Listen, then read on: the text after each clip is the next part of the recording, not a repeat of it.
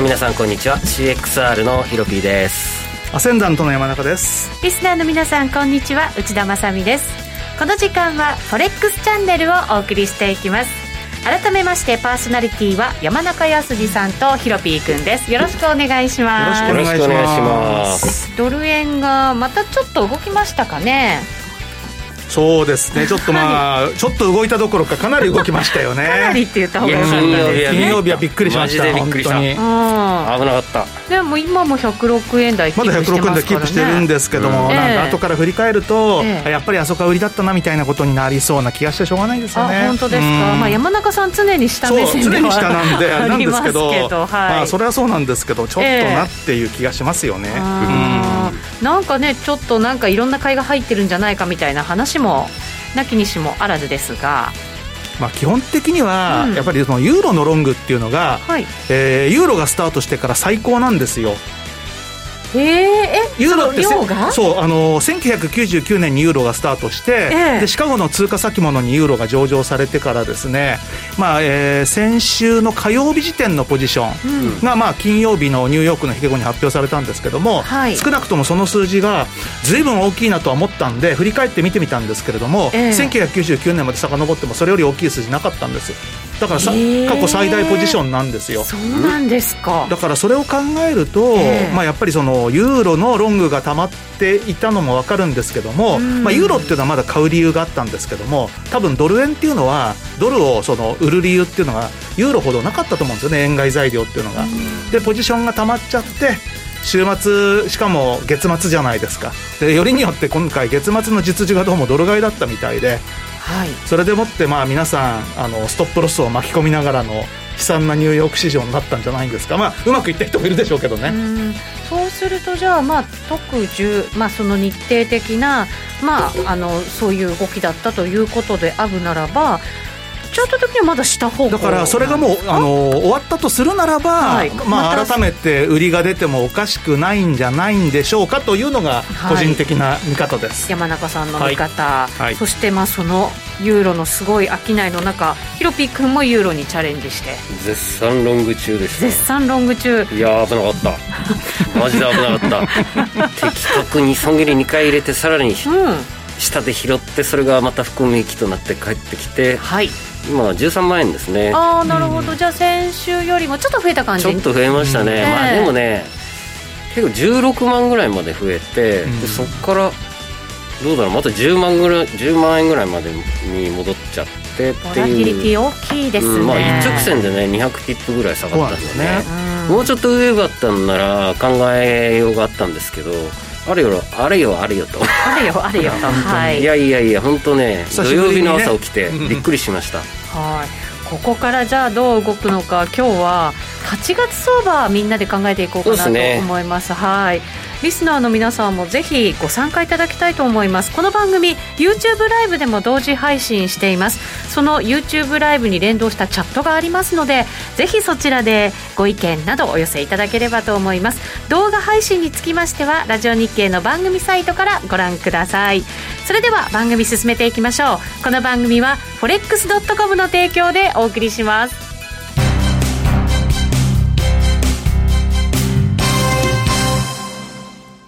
ノックアウトオプションが目標へと導く。よりシンプルな新しい通貨取引。forex.com では柔軟な証拠金設定、リスク限定、簡単なトレード設計のノックアウトオプションの取引が可能です。最大損失を限定し、高い資金効率を利用しながら、利益獲得が狙える画期的な商品で、1000通貨相当からお取引いただけます。ノックアウトオプションなら、リスクをコントロールしながら機会を逃さない。トレードに優位性を。ノックアウトオプションや FX なら、forex.com でぜひお取引を。講座のお申し込みや詳細は、forex チャンネルの番組ページをご覧ください。外国為替証拠金取引及びオプション取引は、元本及び収益が保証されているものではありません。FX 取引はレバレッジを利用して取引代金に比較して少額の証拠金で取引を行うために相場の変動による価格変動やスワップポイントの変動により思わぬ損失が発生する場合があります。お取引の前に契約締結前交付書面などを必ず熟読し、取引の内容、危険性などをご理解いただいた上で、ご自身の判断と責任にてお取引ください。ゲインキャピタルジャパン株式会社、金融商品取引業、関東財務局長、金賞第291号。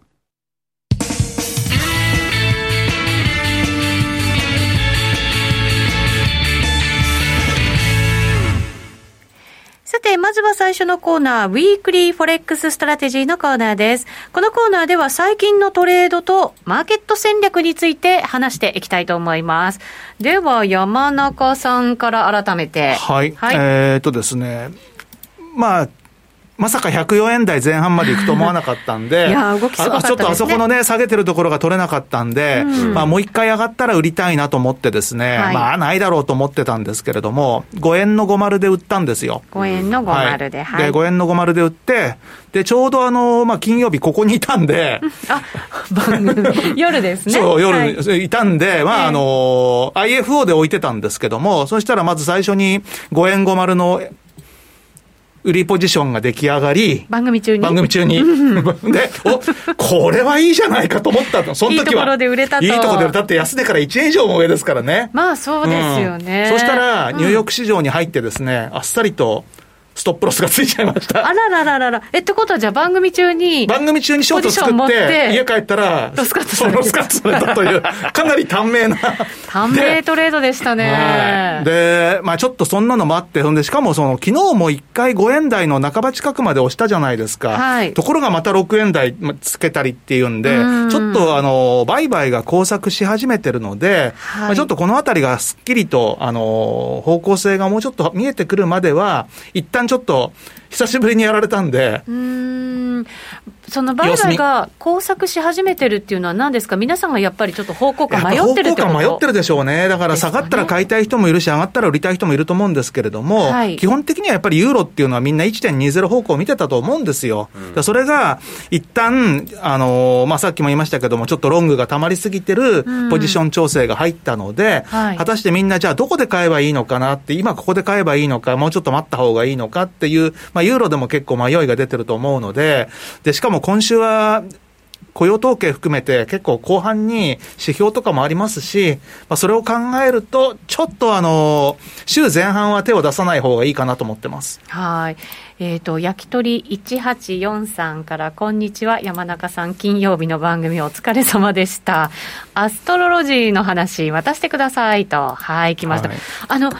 えっ、ー、とね、今さんでいいのかな？これ、今、今、今北産業さん。はい。えっ、ー、と、今日は満月なのでトレンド転換ありえますか？っていうコメント、今日の最初に入れてくださってるんですけど、うね、どうなんでしょうね？まあ、ありえるかない、ないのかというと、満月だけだと、本当は特に何も起きないんですけれども、結構この、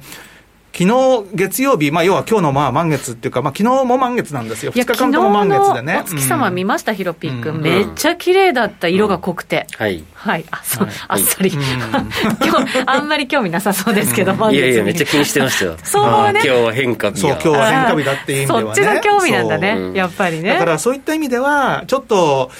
昨日が変化日だったんですよ、はい、あのいろいろとその前後の配置とかも考えてね、ねまあ、もちろんその、まあ、ワンネスとかもそうなんですけども、はい、それがちょっと金曜日に起きちゃったのか、あるいはひょっとしてあの金曜日が大いなる騙しでもって、もう一回振り落とされるのか、ちょっとそれも見極めてということで、はい。えー、動きたくないです。うんえー、牛心さんが104円台でロング打ったけど、105円ちょうどで利確して、ちょびっとしかいけなかった、確かにね、動きがありましたからね、ねそうですよね。いや、でもまあ、あの金曜日あのリ、リグえたら大したもんですよね、うん、うん、ちゃんとね、本当に、うん、うん、やられた人のが僕、多いと思うなって、うん、自分がそうだからってわけじゃないけど、ね、私なんか土曜日の朝起きて、見て、なんか間違ってないかって思うぐらい、いそうなんですよね、ちょっとびっくりした感ありましね、だからニューヨーク市場見てないで、朝見たらびっくりすると思いますよ、みんな。見てなかったんで、本当にびっくりしちゃいます。なんか壊れてんじゃないかって思いましたけどね。えっ、ー、と、ペイペイペイさんが、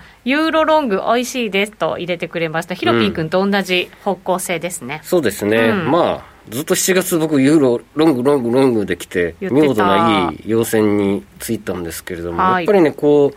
ツイッターもつぶやいたりとかしてるとどうしてもやっぱしトレンドが成熟した後にみんなそのコメントとか、うん、まあ、喜んでるの、あの、それは喜ばしいことなんですけど、やっぱり高値掴みかなりしてるなっていう印象があって、はい、それもあって金曜日のちょっと巻き戻し、だいぶ、あの、ストップロスかかっちゃった人多いんじゃないかなとか、はい、意外と、えー、冷たい目で見ております。そうなんですね。僕も危なかったです、本当に。あの、土曜日起きてね、あのー、なんだ、もう1.17、うん、えー、台にいたのもびっくりだし、うん、月曜日に一気に昨日だよ、昨日ですよね、1.17の、えー、瞬間終わってね、本当に。いや、超危なかったです。まさかの？ユーロもね、結構ね、うん、幅がね、ありますよね。よく動いた。うん。まあ、ただね、200ピップもね、調整してくれたおかげもあり、はい、だいぶ軽くなったんじゃないかなと思ってそうすると、またじゃあ、ちょっと上に行きやすくなった。うん、個人的にはまだ上昇トレンドの最中なので、はい、えー、まだ話したくないですね。あもうちょっと引っ張る感じですか。うん、まだ引っ張ってみます。で、今、ユーロドルとユーロ5ドルのロングポジション持ってまして、はい、えー、ユーロ5ドル特にね、8月入りましたんで、うん、5ドル売りというのが連想されると思うので、8月は5ドルが安い。そうですね。はい、えー、月足で非常に陰線になる確率が高いので、そう思ってユーロ5ドルもポジション持ってます。はい。えー、全然ユーロ5ドルの方はですね、えっ、ー、と、ユーロドルと違って、意外にも上がりも下がりもせず、えー、安定に、えー、本当にやっぱりドル買いが、ドル買い、ドル売りが顕著だった相場だったなと思いますね。本当そうですね。はい。ヒロピー君、今日はトレードしなくていいんですか？もういいです。もうもう今、8枚持ってるんで、すでに。そうか、パンパン、ポジ、ポジパンパンです。なるほど、それ以上にもう上げたくない感じなんですね。そうですね、これ以上上げられないですね。うん。サスケさんから105円49銭のロングで引っかかってしまい、その後104円台に行ってしまってダメかと思いましたが、106円台ではい、売れて助かりましたということですね。いや、その間、結構動いてますよ、こうやってね、数字見るだけでも。金曜、月曜日の相場を切り抜けられたら、多分大丈夫だと思うんですよね。多分ほとんどやられたと思います、この値動きだと。かなり想定外の値動きだったってことは、ユーロドルもドル円もちょっと軽くなった。なので、また、通常のトレンドに戻るかなと思ってて、まあ、ドル円はまた下方向、はい、ユーロドルは上方向で勝手に考えてます、うん、なるほど、うん、今週はね、雇用統計の発表もありますので、それ待ってそこからトレンド出るなんてことも、なきにしもあらずね、うん、考えられますよね、まあ、あとはドルで意識されるのは、来月の FRB ですかね、あ FMC か。来月？あ、8月の？うん、うん、うん、9月。9月。9月。の。うんそこで何かあれ？合ってますよね。9月 FMC ですね、8月夏休みなんでそうかですよね。そうですね、なので今の現状コロナので緩和するのしないのとか、またあと大統領選2か月切ってくるんで、はい、最後のあのなんでしょうダメダメ押し もうすでにダメ押しじゃないですけれども最後のあの緩和かなんか、はい。うん、施策をこう発言してくるか、果たして何が後でできるのかっていうのは、ね、まあそうですね。まあ発言ぐらいでしょうね地ならし、まあ、要は期間を長くするとかあと本当にできるとすると、長期債のイールドカーブコントロール、うん、日銀がやったみたいな話を出してくるかどうか、ね、あとはやっぱりお金ばらまくしかないんじゃないですか財政で、金利はね上げたくないんでしょうからね、はいこの後8月相場を、ゲストを迎えて考えていきたいと思います。以上、ここまでは、ウィークリーフォレックスストラテジーでした。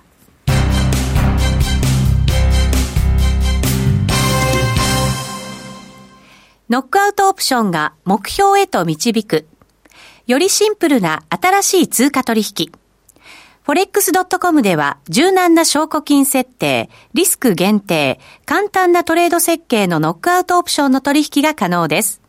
最大損失を限定し、高い資金効率を利用しながら、利益獲得が狙える画期的な商品で、先通貨相当からお取引いただけます。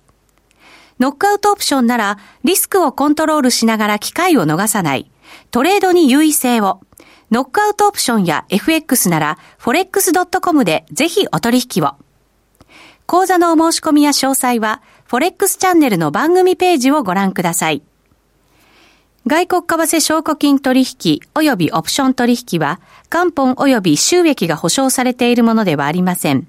FX 取引はレバレッジを利用して取引代金に比較して少額の証拠金で取引を行うために相場の変動による価格変動やスワップポイントの変動により思わぬ損失が発生する場合があります。お取引の前に契約締結前交付書面などを必ず熟読し、取引の内容、危険性などをご理解いただいた上で、ご自身の判断と責任にてお取引ください。ゲインキャピタルジャパン株式会社、金融商品取引業、関東財務局長、金賞第291号。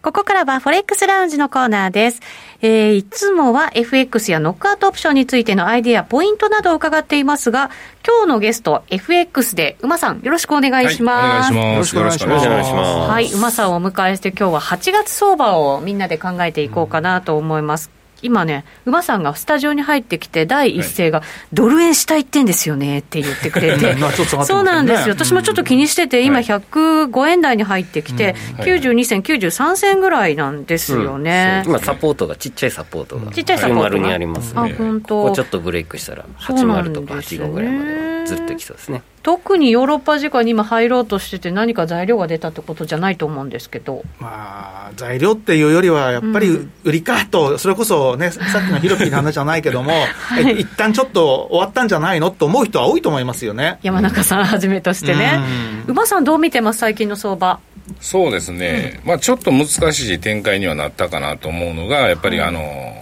ドル円のあの吹き上げですよね。あ、6円までいったやつ、はい、で、ユーロドルのきつい、まあ、戻し。はい、まあ、あの、ちょっと調整で、まあ、ドル買いが来たのかなっていう程度なんですけど、うん、まあ、ここからがちょっと大事かなと。まあ思います。ドル円も2.2円も上がってたんですね。そうなんですよね。で、で、ピークは全然見てなくて、ドル円。で、あの、ユーロドルしか、本当に、うん、ユーロドルとかもドル円も、まあ僕は、まだ言っても上昇が、ユーロドルが上昇局面で、まあ、ドル円もまだまだ下目線かなっていう感じはしますね。ただ、一旦横なのかなっていう、このまあ夏枯れ相場もありますんで、なるほど。まあ、雇用統計出てどうなるかわからないんですけど。雇用統計も今回はちょっとあまり期待しない方がいいなんていう専門家の話もあったりもする中なんですよね。どうなんですかね？おそらく失業率は若干改善するんだと思うんですけれども、 non-farm payroll が多分、うん、あの今なんておっしゃいました？ non-farm payroll、うん、非農業部門、雇用者数、はい、怒られた、それぐらい覚えとけと。あのそれこそ、もう本当にあの駆け出しの頃からずっと米系の銀行にいたんで、はい、経済指標とか全部英語だったんで、今でも最初英語が出てきちゃいますよ、めっちゃかっこいいんです全然かっこよくないですけど、非農業部門雇用者数って全部言ってますからね、うん、日本語で全部、うん、あの NFP とかで通じると思いますよ、ノンファンペイロールで。へへえ、うん、もう忘れちゃいそう。で、まあ、それは要は、今まではちょっとそのプラスとかでね、おって結構いいんじゃないの？っていうのが、今回はプラスなのかもしれないけれども、思いのほかその数字が良くないんじゃないかとか、あとはその前の日に、えっと、日本語で言うとね、新規。失業保険申請数ね。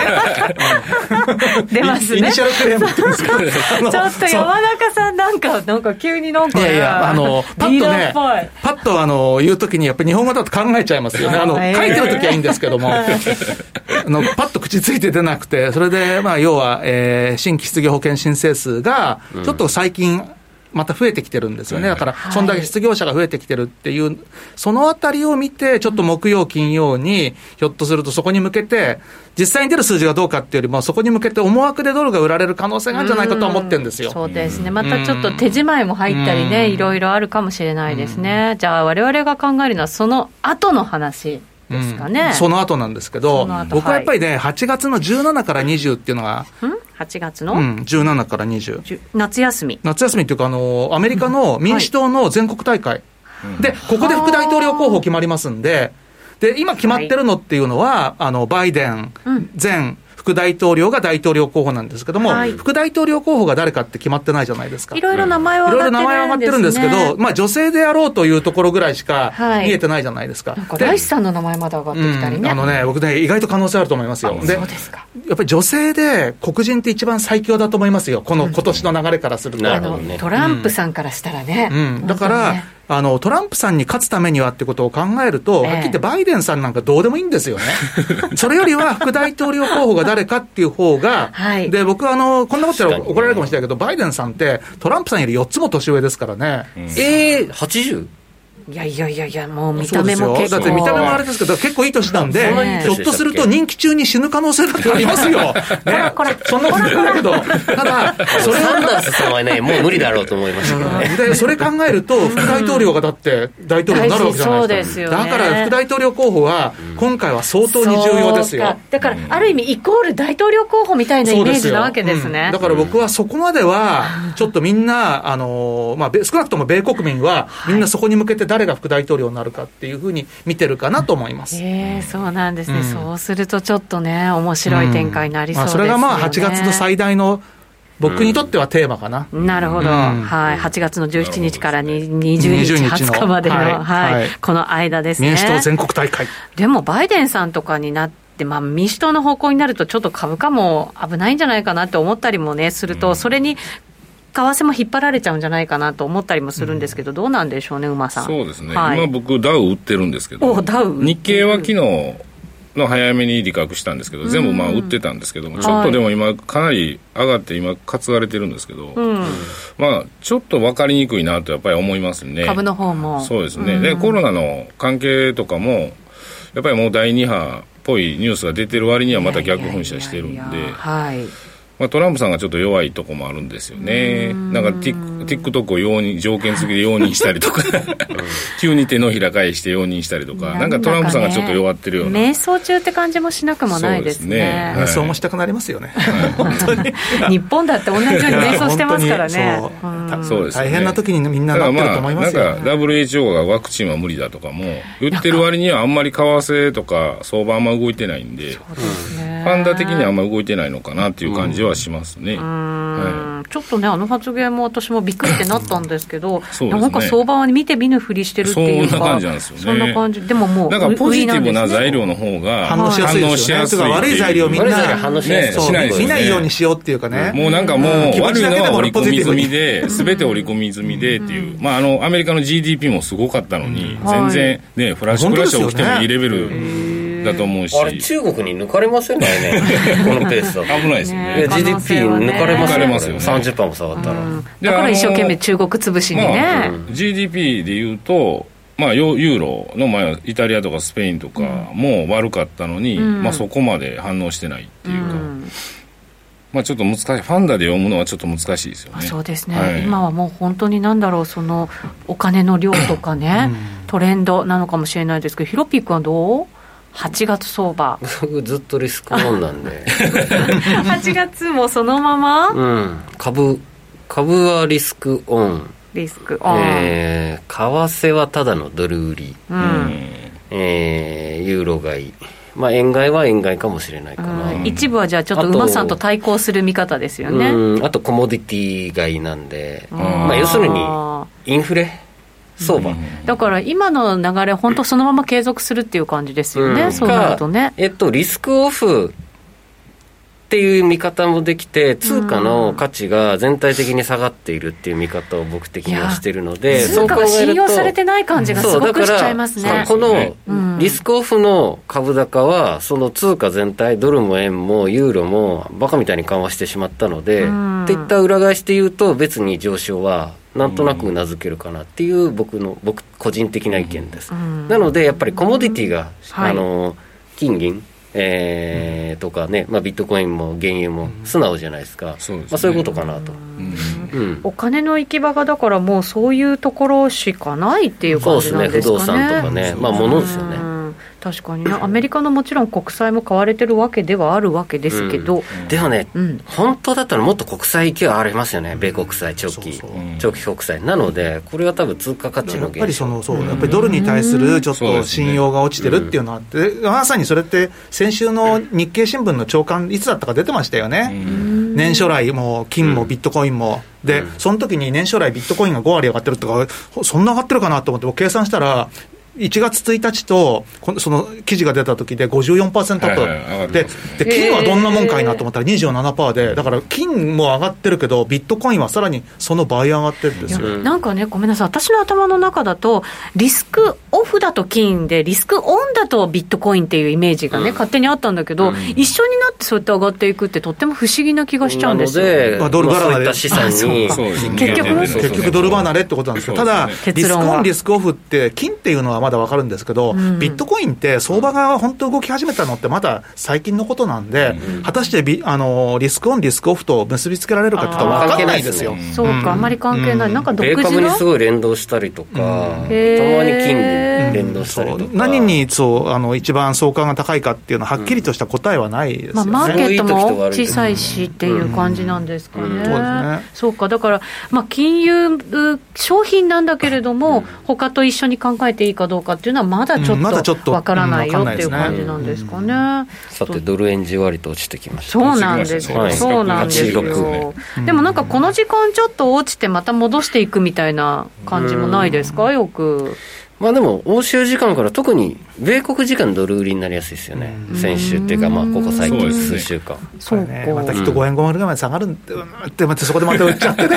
やっぱりやって、また捕まっちゃったりしてね。そうですね。馬さん、ドル円のターゲットはどの辺ですか、下がったとしたら。下がったとしたらね、もう落ち、僕はあの104円の、まあ、200タッチぐらいから、はい。やっぱもう下抜けたのかなと思って、逆に戻ったところからショート打ったんですよ、ね、なるほど。でただだ嫌な予感はしてたので、105円の100に損切りを入れてたんで、僕は助かったんですけど、すごく浅かったんで、助かったん。ですけど、で、結局、昨日深夜にまあちょっとデイトレでショートをして、まあ今日は朝利確して、今はノーポジなんですけどね、すべて。そうなんですね。今、ちょっとね、ヒロピーさんみたいにお宝ポジ持ってる人は優位性がどこで、